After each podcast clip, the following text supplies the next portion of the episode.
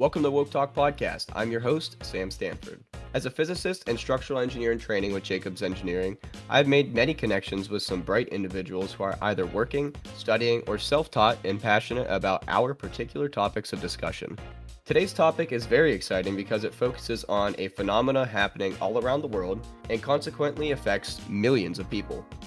This topic will mainly focus on the engineering and physical phenomena, but causation of this can reflect political decision making and greatly affect our society and environment that we live in. Rightfully, this episode is called Sinking Cities. So we plan to explain the who, what, where, and why this is happening, and uncover where some of these sinking cities are. And finally, we'll round out the episode providing engineering solutions and mitigation tactics to shake this issue. Now, I am excited to announce that I brought on the perfect spokesperson for this particular topic, and that is Sebastian Lobo Guerrero.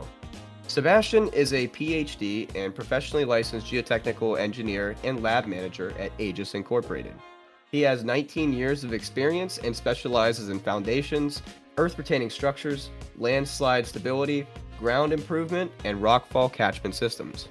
His accolades are absolutely endless in terms of leadership and successes, but for instance, he has published over 80 technical articles and presentations worldwide and has contributed to many in practice codes that we use today in construction and design. Some of his involvement includes being the director of the American Society of Civil Engineers and the president of the American Society of Civil Engineers Geotechnical Institute here in Pittsburgh. Lastly, I would like to cover that Sebastian has been recognized by the American Society of Civil Engineers in Pittsburgh to be the Civil Engineer of the Year in 2020.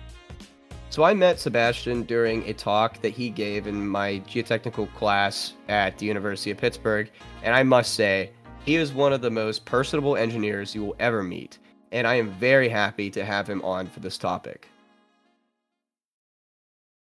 So, welcome to the podcast. Sam, how are you? How are things going? Very well, very well. Been working away. How about you? Doing good. Enjoying my summer, doing a lot of cool stuff. But hey, this is one of the coolest things that I have done in the summer. So happy oh, to be awesome. here. I'm, I'm happy you're here. So, uh, what have you been doing of late? Well, a little bit of the same. I mean, you know, I work for a company that's called American Geotechnical and Environmental Services, and we specialize mostly on transportation projects. So most of the stuff that we do is transportation geotechnics. So it's design and also construction consultation, uh, mostly foundation for bridges, slope stabilization, earth retaining structures, things like that. So keeping busy with those kind of projects. Uh, but I have to say, right now, I'm, I'm working on a pretty cool one in the city of Pittsburgh. We are okay. stabilizing a landslide on Troy Hill. Uh, and it's right above Penn Brewery. And it's been extremely enjoyable because, I mean, as you know, I love the city of Pittsburgh, and it's pretty cool when you can work on, on local projects and it is pretty special. I mean, I, I came to Pittsburgh 20 years ago with the dream of, you know, learning geotechnical engineering, especially landslide stabilization. And obviously I have done a, a lot of stuff in these 20 years, but that August 14 date, which is when I came to this country 20 years ago, is coming. And being at the top of Troy Hill, fixing a landslide and looking the city from that view, it's pretty special, you know, keeping the 20 years. So that's fantastic. Now, 20 years ago, did you expect to be at the the level that you are now looking back? Thank you. Well I, it sounds like you have me on a very high level right since you say it that way but no i mean not, not never on my wildest dreams. I i am extremely lucky. Uh, i have been blessed being here and and seeing how my career has you know evolved and all that and, and all the great stuff that i have done. I mean it's pretty special. I mean i love my career. I, I truly i have done everything for geotechnical engineering i have lived my life in function of geotechnical engineering. That's the reason I came here. That's the reason that I'm still in this country. It's a, it's a lot of stuff. So it, it's nice to see the evolution. I mean, last year I received the Pittsburgh Civil Engineer of the Year award by the Pittsburgh American Society of Civil Engineers. And I mean, I must admit that it was super special. You know what I'm saying? Because when you are so passionate for what you love and seeing those kind of recognitions. And and also i guess as the time passes and you start having your projects being constructed and become part of the city it's it's pretty cool. I know it's a long answer but the answer is yeah it's super cool man. And i love every second and of what i have done. And i truly hope that i'm blessed with another 20 years or more to continue doing stuff for the city that i learned to love. So Thanks, Sebastian. Now, if you don't mind, I'd like to start the first segment by addressing what is causing these places all around the world to sink. and why it is happening, particularly in these areas. And now, I think there are three primary reasons which create sinking cities, and those are mining and tunneling, the seismic activity that we experience through plate tectonics, and groundwater extraction. Now, the mining and tunneling are more of the famously known causes for sinking cities because it is the process that we have witnessed or know someone that has been affected by it. Especially here in Pittsburgh, Pittsburgh is notoriously known for old mining tunnels causing homes, businesses, bridges, etc., to sink at scary rates. Now, furthermore, with the seismic activity or tectonic plate movements, subduction zones are, I think, the first example that come to my mind. And in geology, subduction zones are when a landmass is being pushed underneath another landmass. Now, there are also divergent plate boundaries, and they are boundaries that move away from each other, which cause depressions in the land profile. And out of the seismic activity, those are the ones that cause sinking cities. Now, that leaves groundwater extraction as being the primary focus here because it involves extreme humanitarian issues linked to a finite water supply. Because groundwater is essentially water that builds up in our soil profile over millions of years. It doesn't just happen within the year. It ha- it takes millions of years for this water to seep into the ground and collectively come together in a mass body. And in many places that we will talk about here in the next segment, groundwater is being extracted at an exponentiated rate compared to the speed at which it can be replenished. And this process is coined as overdraw. So places all around the world heavily rely on groundwater for drinking, manufacturing purposes and industry, agriculture, sanitation, and much more. And it becomes a death stare at day zero. And what is day zero? Day zero is when a community faces insufficient water levels to suffice basic function. So you turn on the tap and nothing comes out. And that's something that doesn't just happen at your house, it happens at every neighbor's house. And day zero is actually a real phenomena that has been prevalent recently within the last couple years.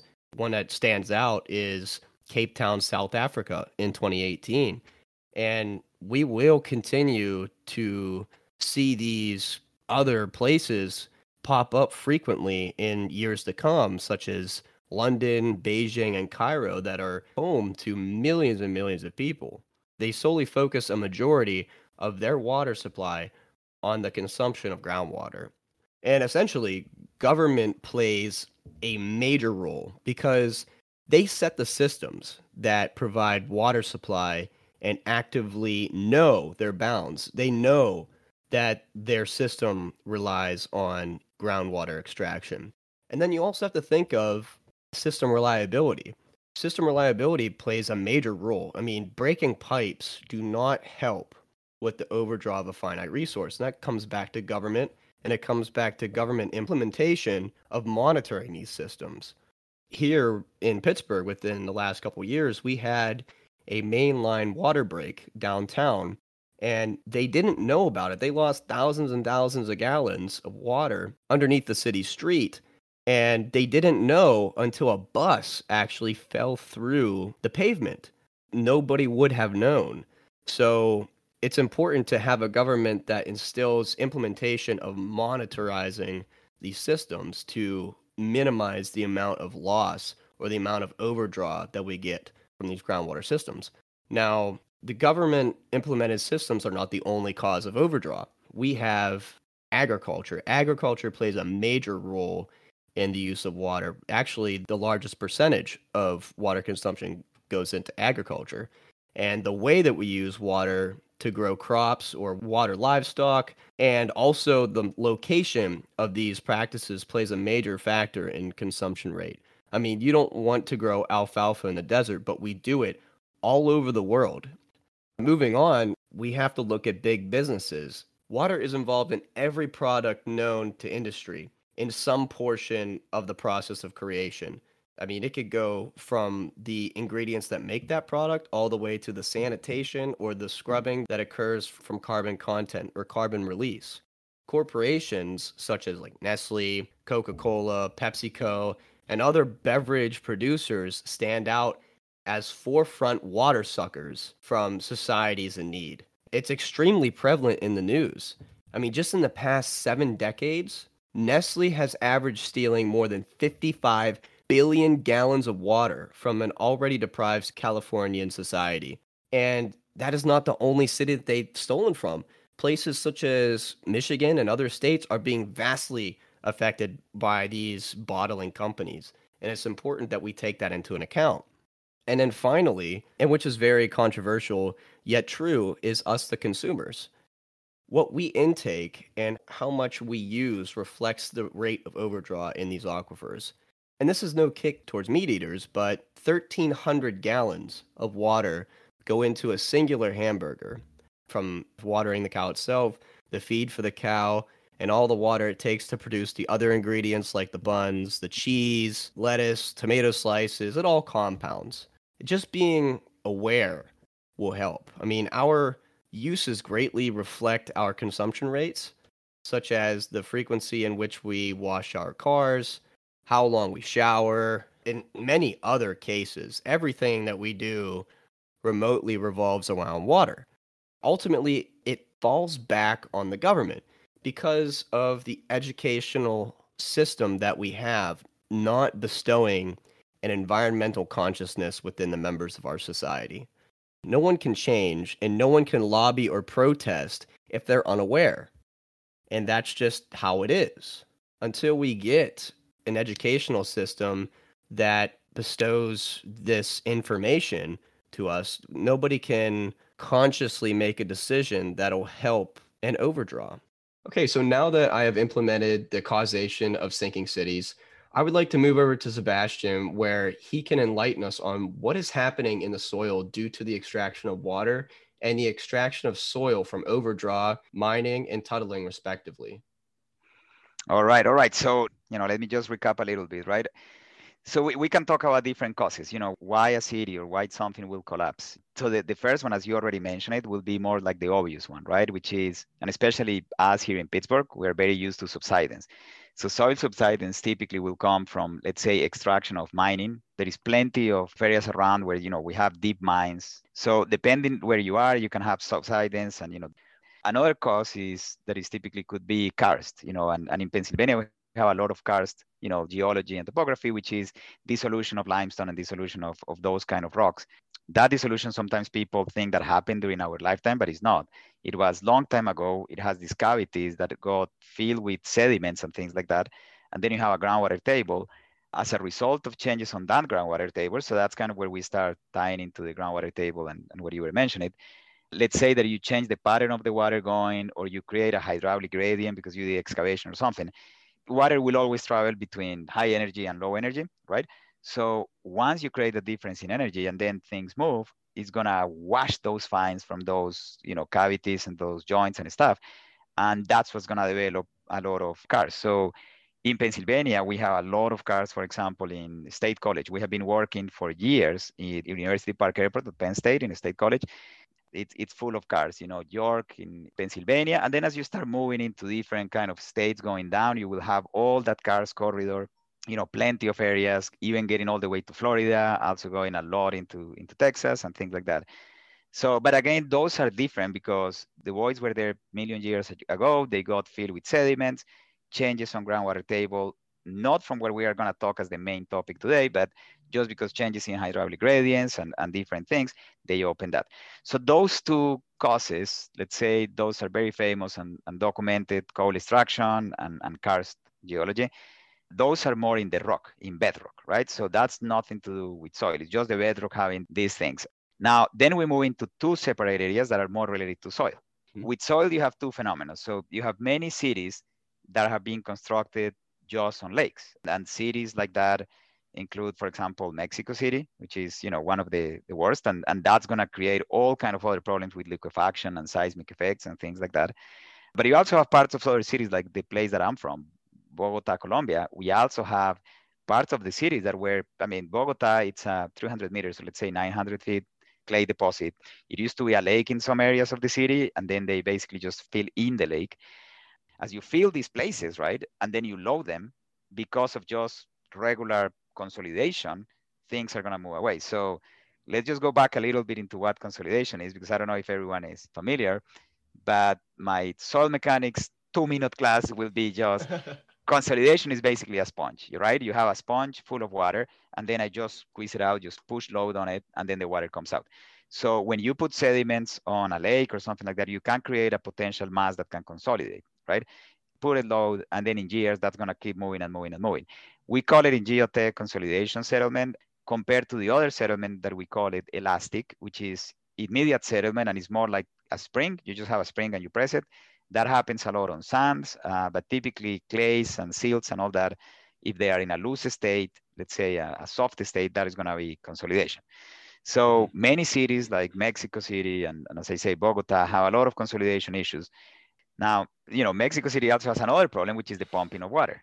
So what happens is you have the ground, and let's say by now we talk about you can have sediments like sand, that's not going to have major sediment issues.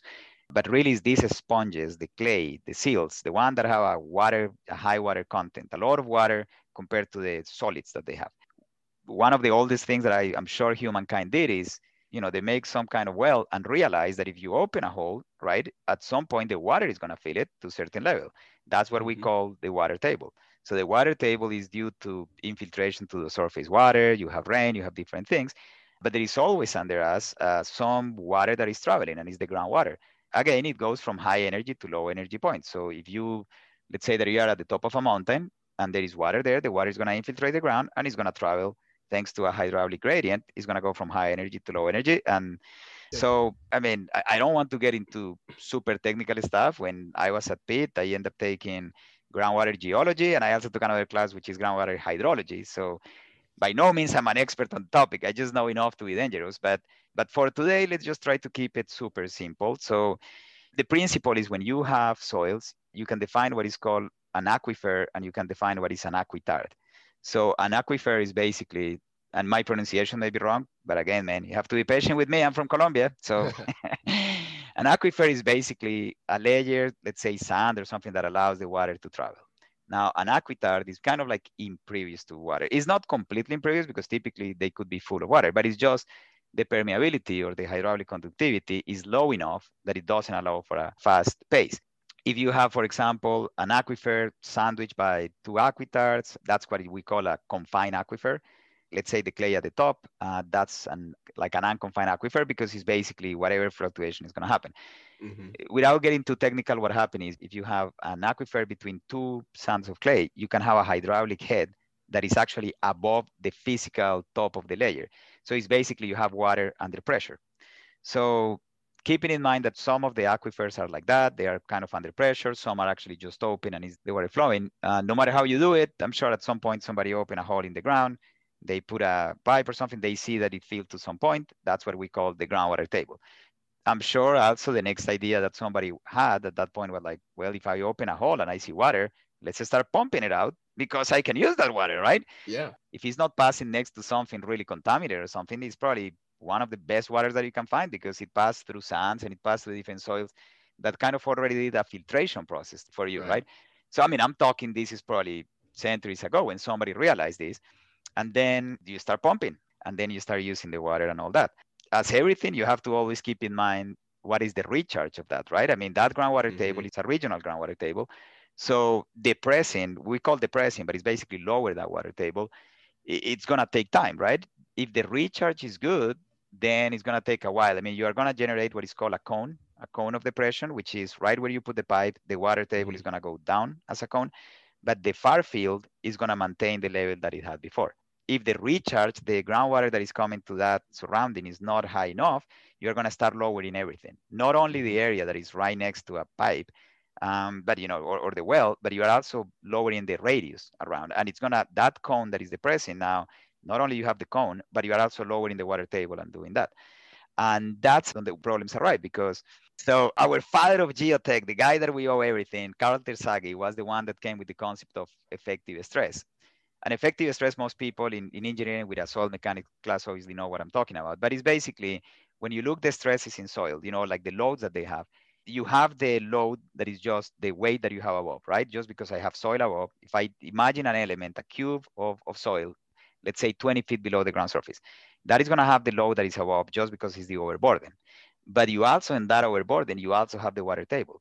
So because of buoyancy, and now we go with Archimedes and all that, because of buoyancy, the weight that I feel is less than the weight of everything above because the water is kind of coming around and generating hydrostatic pressures. And these hydrostatic pressures kind of lift things, right? So then it's not that bad because it's like I'm not carrying the entire weight. The water is actually helping me. And, and, and everyone knows what I'm talking about because we go into a swimming pool or a bathtub and you know that your weight feels different. So mm-hmm. uh, what Terzaghi did is that he called it effective stress and he, and he found a way which is you know the unit weight times the height which is basically the stress that's the total stress and then you subtract the, the unit weight of water times the height of the water let's say that you have an element on the ground and you have a water table here the moment that you lower the water table you are by definition you are increasing the effective stress so just by that even though I have not loaded the area, just by that, I'm squeezing water out of the thing. Mm-hmm. And when I do that, when I increase the stress, obviously it's gonna settle, right? It's gonna consolidate. So the more I pump, the more the groundwater table start going down. And as the water goes out, effective stresses go up, soil goes down, mm-hmm. kind of squeeze out, and then consolidation starts happening. And then that is a massive problem. Now, is that a problem everywhere? Well, it is. I mean, but how much you see it? So let me just give you an example. Uh, in California, because of all the agricultural work that they have, and, and for years, they have been pumping the heck out of the groundwater table, right? right? Now, if you are in a rural area and you are just pumping out and you don't have structures around or anything like that, you probably are not going to see it because it's all mm-hmm. relative, right? I mean, it's just right. going to settle uniformly. So there is famous pictures, uh, for example, with like electricity poles or something like that, that right. they mark the years, right? And then anyone that took like a geology class or a soil mechanics class know what I'm talking about, because the more they pump, right, then the soil goes down, but the posts stay there, and then they just mark the years. Now, if I'm talking that in, in the San Fernando area and it's just in the middle of, of agricultural fields, it's fine. I mean, nobody nobody cares. But the moment that I have a house or a structure next to it, then it's gonna start mattering. So right. strange enough, my very first job in geotech it was exactly on this. So let me just tell you a story because it's what happening to a lot of places like Mexico, and it also happened in Bogota. I mean, I'm sure as any civil engineer in the world, you always, when you're finishing your career, there always appear a friend of a friend that is like, hey, I have a problem with a property and you know engineering, so why don't you come and take a look and don't charge me any money, right? so so this was like a friend of my mom or something like that. They have a beautiful house outside Bogota in the middle of a very nice area. It was just fields, right? They really just have the house. It was nothing around. It was a mm-hmm. two-story house. And of course, was not connected to any like aqueduct or anything like that. So they put a pipe, you know, they just basically created a well. Mm-hmm. They start pumping the water from the well just for using it on their house. So, I mean, keep in mind that it's a very low volume of water being taken. And that's probably why they took so many years to develop. So they start doing it. Um, other farms or other houses in the area were also doing it. So they constructed the house and then they start pumping. And one day they realize they have a huge crack on the corner of the house. So, mm-hmm. you know, they called me to take a look. I was, I don't know, man, I was probably 20 years old, 21 years old, still trying to finish my degree. I was already in geotech, loved geotech.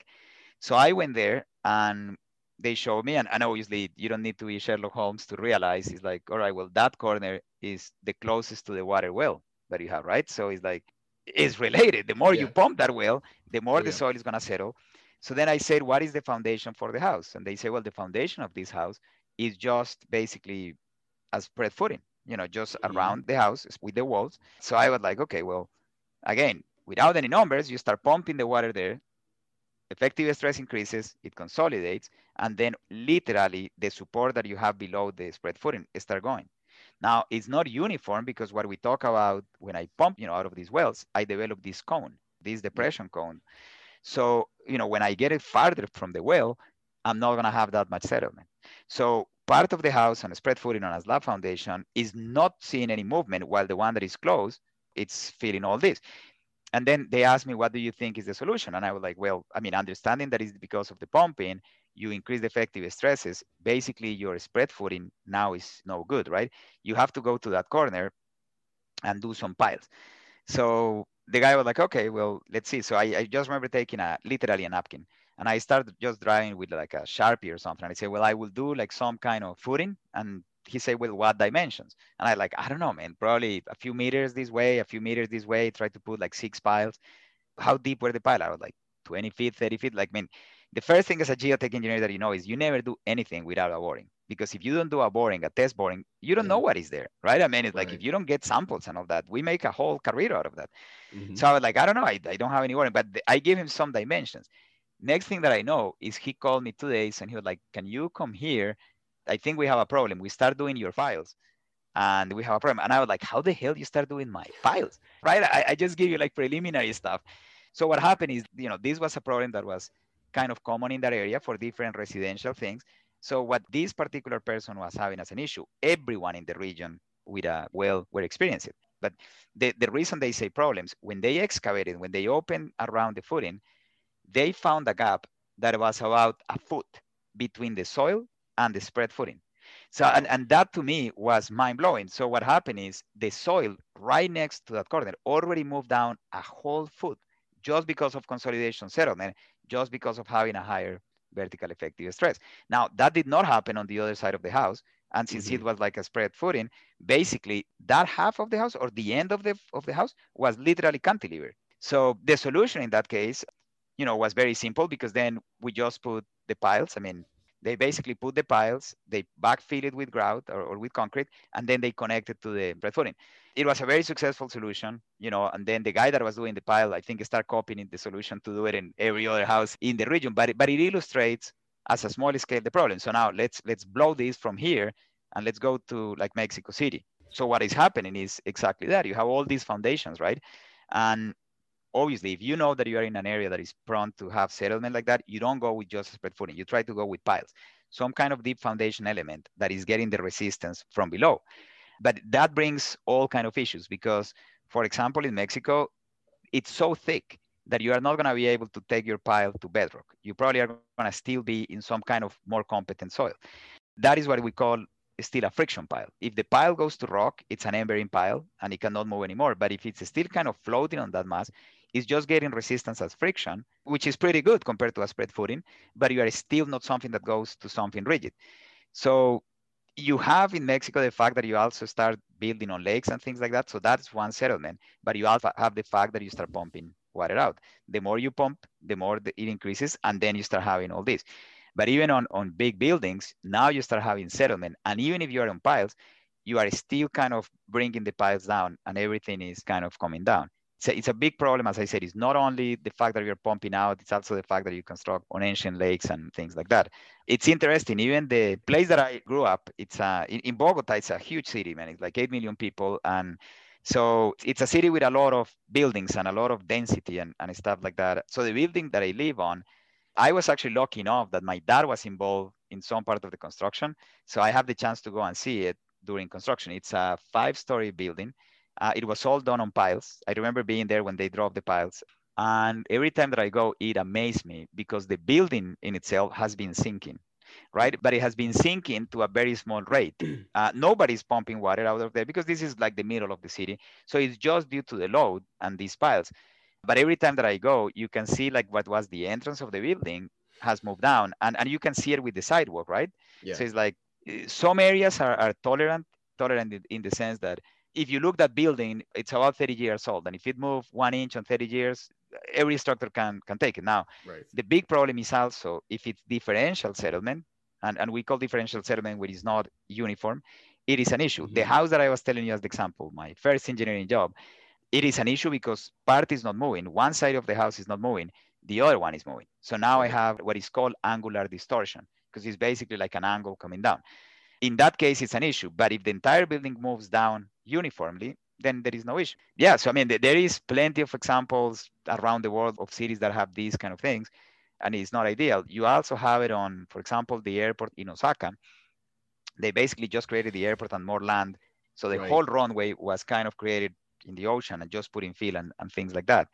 That thing has been moving forever, you know, because constructed on things that were not initially doable. And I think mm-hmm. as we move with engineering, there is more and more techniques, but even if you put a lot of technology and injections and all that, there is so many variables that can wrong that that you can result on, on moving. But exactly. yeah, you're totally right. Not only the impact on our buildings, our bridges, you know, the, our transportation systems, our homes, but also our utilities. Just one issue with a water line to your house, you know, through a parallel isn't bad, but solving mm-hmm. thousands of parallels is is, is a big issue. It could be a block, it could be half a city, it could be a whole city. You know, it's kind of it can compound on itself pretty fast. It's a big snowball effect, I think. You know, from the point of view of geotech alone, kind of realize that you cannot, you should not be pumping water for consumption right where you live beyond any kind of contamination but just it's never mm-hmm. a good idea because settlement is going to happen the other part that is sometimes hard to really understand is the time rate of these movements so what, what happened too is consolidation takes time the the settlement that i'm to get is not going to happen in a day you know what i'm saying i mean even mm-hmm. i put all the load today it may take three years 10 years to develop so right. by the time that you realize you may not be pumping anymore but mm-hmm. the damage was done well, thanks, Sebastian. That was that was very insightful. You know, we have to take a short break, but when we return, we will give you examples of cities that are actually sinking. So stay tuned.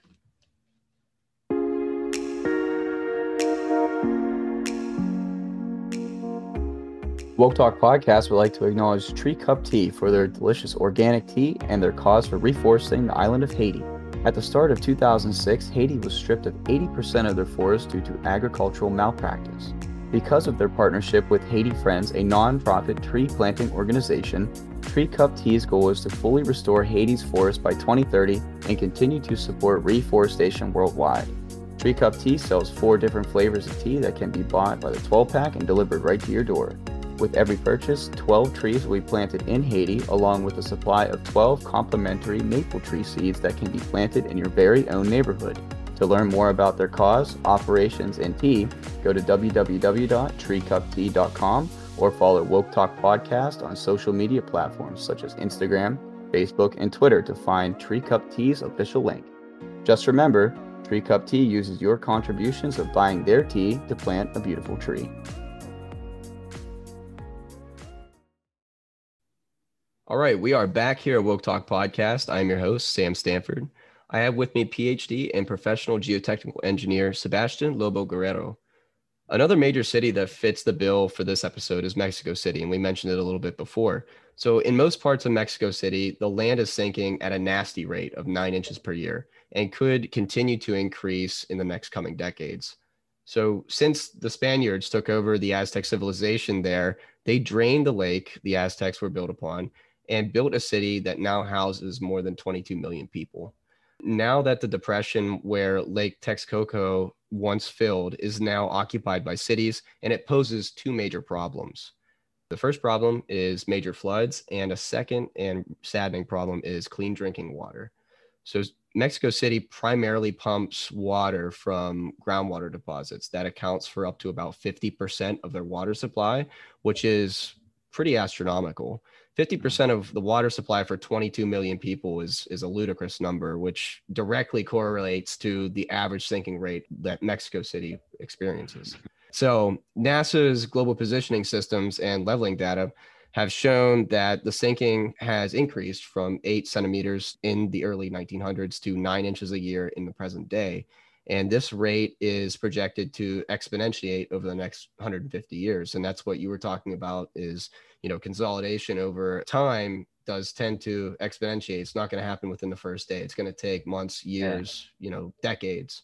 So the continued sinking is affecting the infrastructure of the city. You know mexico city is projected to sink up to 65 feet in the next 150 years. And if the rate of groundwater extraction isn't severely lessened that's you know, what do you think is going to happen in Mexico City, Sebastian? Very unfortunate, and and the numbers that you obviously are throwing are insane, right? I mean, I'm not saying that they are wrong. It's just that it's it's insane to try to understand those magnitudes, and and it's also kind of insane what I was saying before. You know that most governments and, and, and most places have learned that it's never a good thing to keep doing it, mm-hmm. uh, but it is still very hard to regulate, right? So especially, I mean, you're not pumping water in downtown, right? You're doing it on the outskirts of the city and different areas. But even though we know that it's bad and it's nothing new, it is still happening. So mm-hmm. that is kind of sad to realize. But the other part then is how you fix it, right? Because that's what we are here for. And I mean, the civil engineers, that's our purpose always. So what do you do? I mean, it's not easy to put the water back, you know, into the soil. Mm-hmm. we don't really do anti-consolidation, trying to inject water and pumping it into the clay. That it doesn't work that way. I mean, there is different things that have been done in different areas of the world, trying to kind of alleviate things. Uh, you can try to do some kind of injections of different materials like grout or, or, or different more fluid mixes that you can put under foundations. And again, it, it, it, for me, it all goes back to that first example that I was telling you, because that's what we did. We put a house and then we end up putting concrete under. So mm. you can try to do that for specific foundations, but that's a lot of money. And that's similar to what you see people sometimes fixing their basements or their driveways or something that they just try to inject grout under and, and, and try to feel the support and all that. But that's not going to work on a big scale. That works on a smaller scale. Retrofits, as we call them for bigger structures, work. I mean, they have a proven record. You know, I mean, basically you can hawk, you can you can go to different structures and try to do this. I was in Sao Paulo, Brazil about two years ago. They invited me for a keynote lecture there that I gave. And I always say that the best part of that Congress was not the part that I gave, but it was so much that I learned just from seeing the Brazilian engineers, all the imagination they have for things. And mm-hmm. but anyway, they were showing a, a building in one place that I don't remember exactly what city it was, but they have a problem like this. I don't know if it was exactly because of pumping water or just consolidation, but it was basically trying to retrofit a massive building, just doing a lot of micropiles and, and drill shafts and all kind of things. Obviously, it costs a fortune. You know what I'm saying? I mean, it has oh, yeah. to be it has to be a heck of a building and, and extremely important that you want to invest these kind of foundations. I mean, we definitely can do it as geotech engineers because for us is is basically trying to go deeper and find something better but it's not simple. So are you gonna do it for every single building on the cities? And then when you start saying 65 feet, it's like nothing is gonna resist 65 feet. No. Now to also tell you what happens sometimes with these problems. So I go back to my first example, the one that I did when I was not an engineer. So I designed these piles or design on a napkin and just from guts without any number, right? The person ended up constructing that and stabilize one corner of the house. Then something like 10 years later, I think I run into the person that we have in common. I don't know exactly, but then basically, I basically just think and say, what ended up happening with that property? So what ended up happening with that property is that they stabilized that corner and it was fine. It never moved again. But then the rest of the house start moving down because of what we say that the cone takes time to develop. So he was basically like, the corner that was in problem, we fix it so well based on your recommendations that now it's not moving, but the rest of the house now is moving and it cracks again. so it's like, oh, it no. was too good of a solution. So they end up going and implementing on all the on all the four corners of the house, and it cost them a lot. But I guess my point again, extrapolating from the small example to the big city thing, is you also have these phenomena. I mean, it's gonna vary, and and it's it's a nightmare. You know what I'm saying? It's not gonna be easy, and it's not gonna be cheap, and it's not gonna be sustainable. I guess that would be the word that I would say. So, right. so I don't know. We'll see. I mean, I'm sure a lot of buildings are not gonna, you know, have good luck, and then probably they're gonna end up having now they're having many issues. We see that in Bogota. Obviously, there is massive problems in some of the buildings on this part of El Lago, the lake that I was telling you about, construction mm-hmm. on top of that lake. And again, it may not be because of lowering the groundwater table, but just because of consolidation settlement. Some buildings probably have done retrofits, but the majority have not. And, and, and when you go on the street, you see all these people with means will not tolerate the risk, but people with no means are going to tolerate the risk because they have no other option. Right. So, you know, we're talking Mexico City, you know, the, being Mexico in the sense of a very wide range. You have one of the richest man in the world living there, but you also have very poor areas. So right. you tell me who is the one that is going to do the retrofits and who is the one that is going to just let the building go to to rubble. So yeah, so I mean, mm-hmm. it, it, it's going to be complicated, but you know, unfortunately. Right.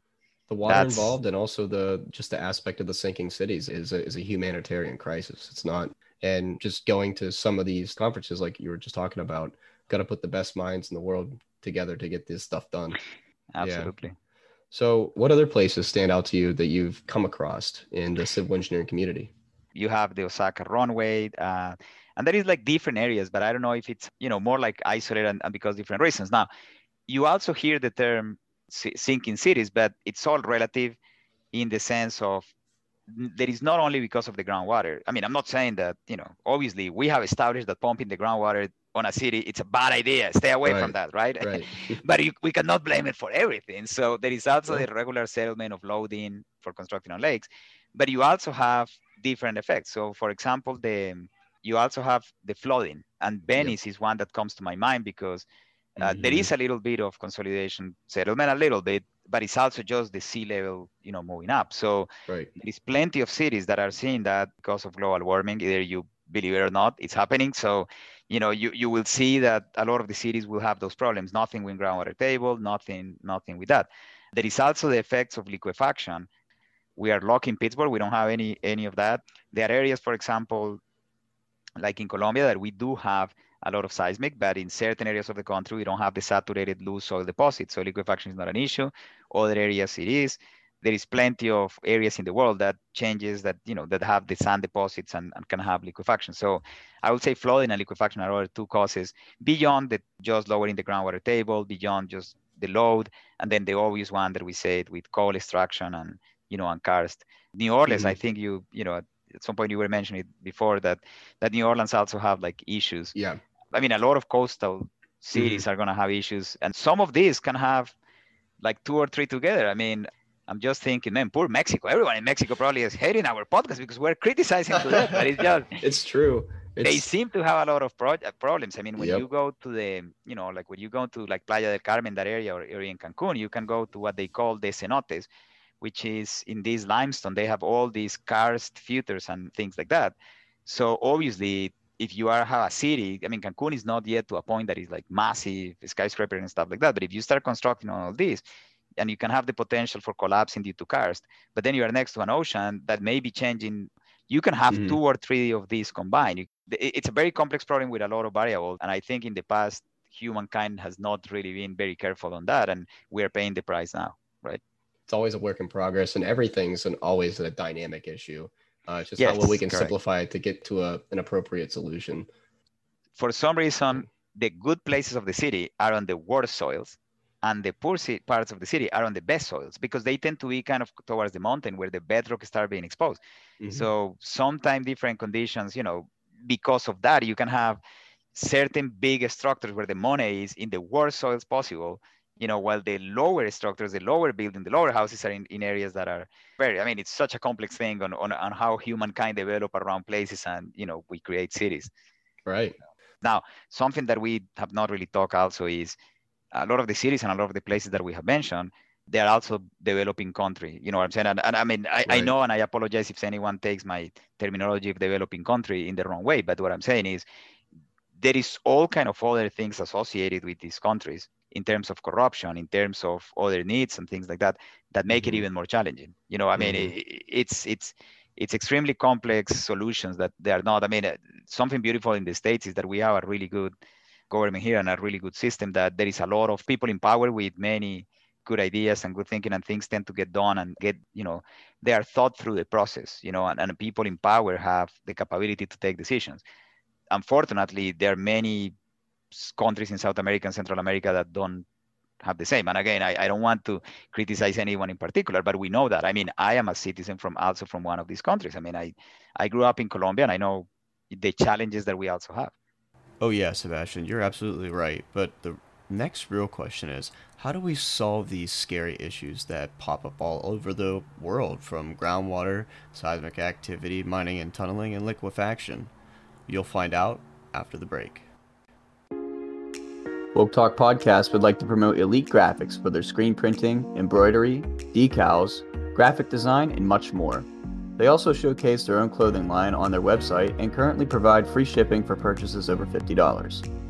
Now, I've personally had them print custom t shirts for me in the past, and I was more than pleased with the results and customer service.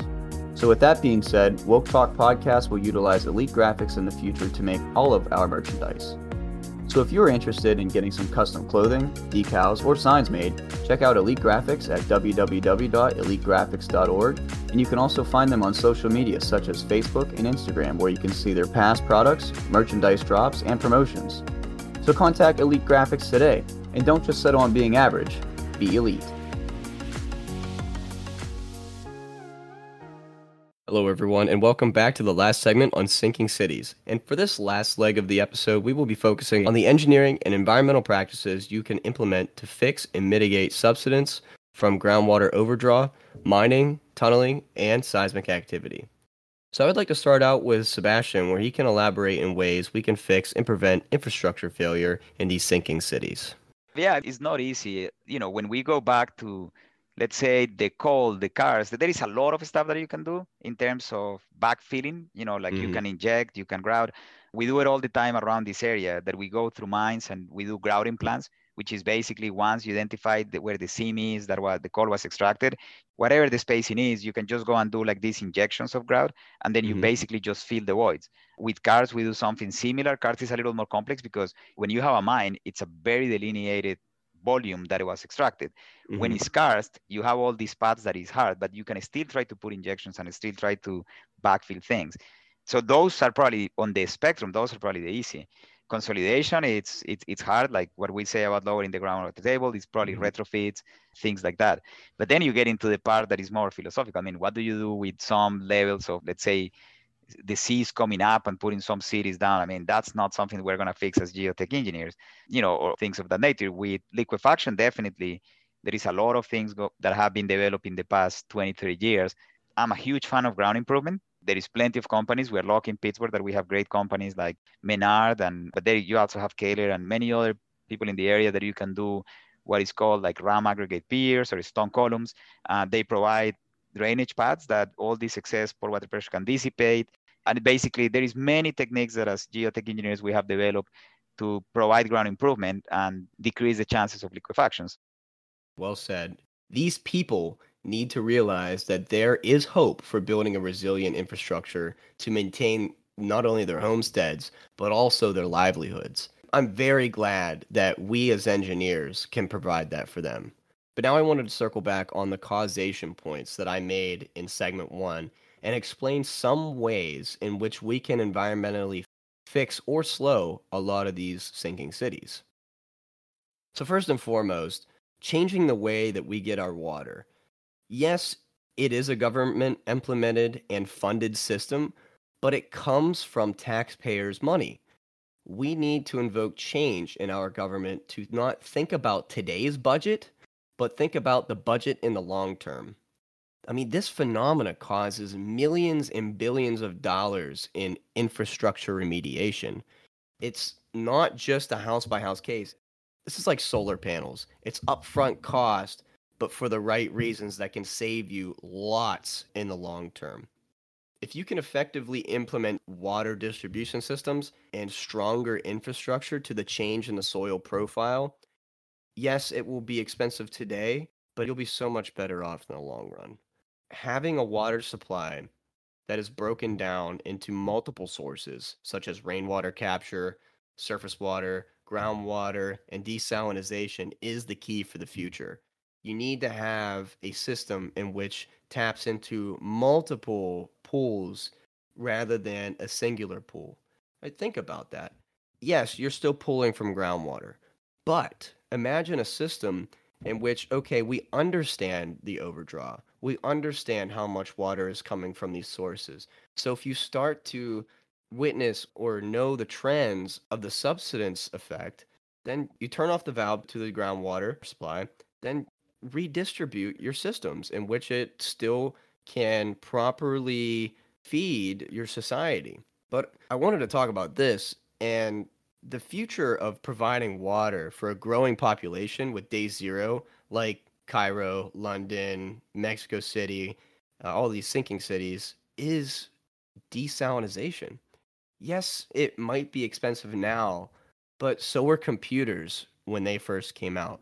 A learning curve and a means of providing a basic human right to water will drive the price of desalination to where it is affordable for every sinking city to take advantage of. Now, let me explain desalination. Desalination is literally the process by which you remove the salt from the salt water and make fresh water. There are multiple ways in which you can do this, but ultimately it is the future to ensure humanity's existence. So, fixing the way that we do agriculture then is another huge point to make. agriculture consists of 70% of the amount of water consumed in a calendar year. So, implementing a change in practice that reduces the amount of water needed or water lost in the process is key to decreasing the water footprint of these farmers.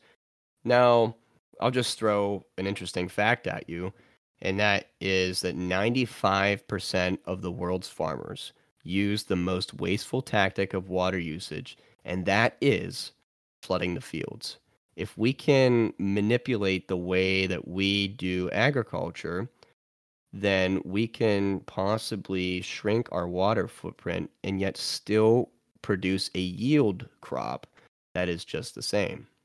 But not only that, also where we plant our crops. A lot of the world's crops are produced in the most arid climates on Earth. We literally grow alfalfa in deserts we grow rice in deserts. A huge portion of our rice crop that comes from China literally comes in the most arid portions of China. But nothing will change until we change the way we value water.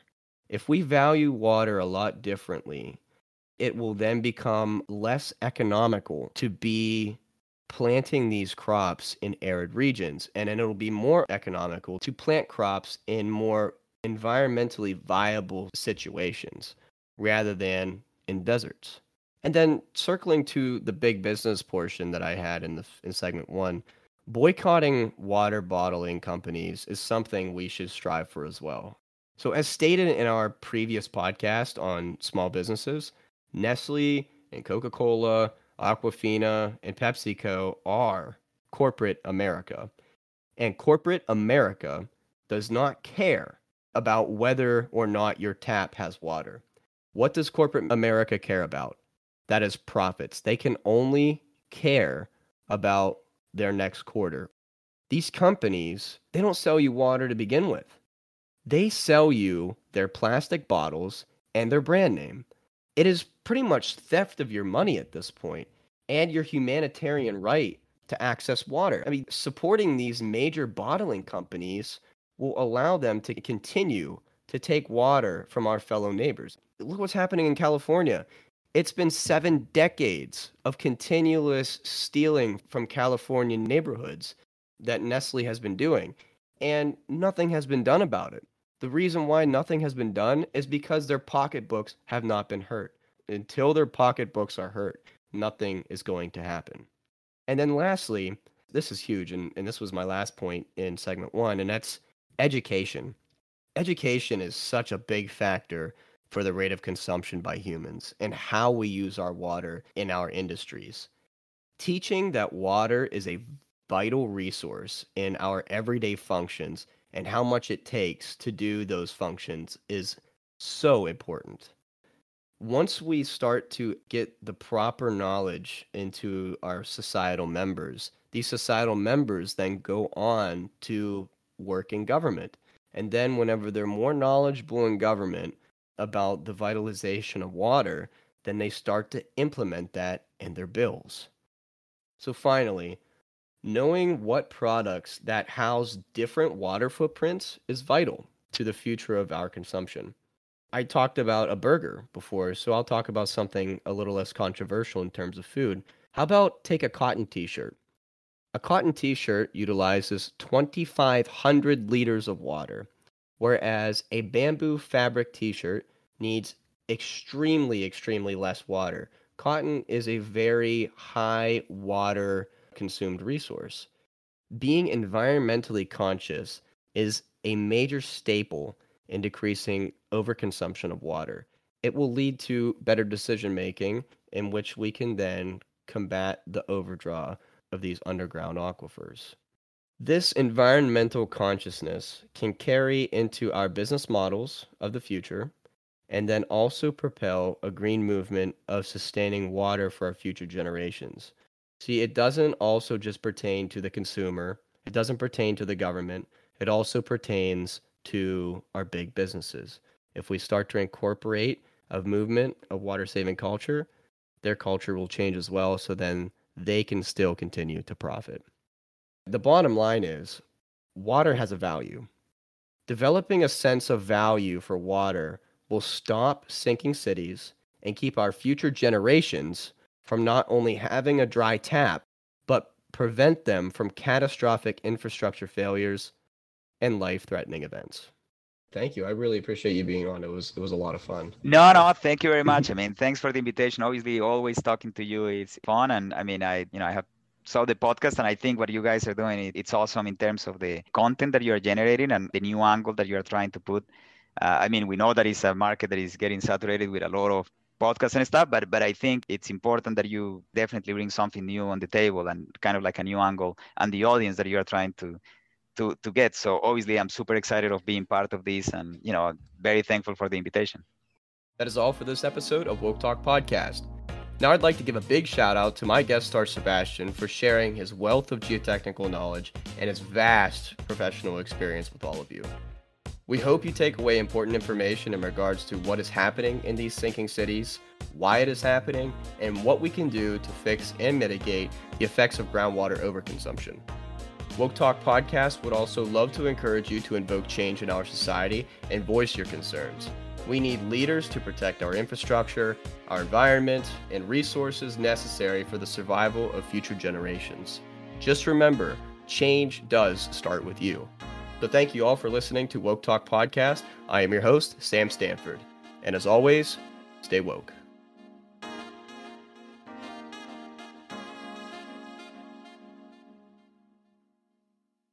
Woke Talk Podcast would like to give a shout out to Anchor by Spotify for sponsoring our podcast, along with Bensound Music for providing our show with intro, outro, and advertisement background rhythm.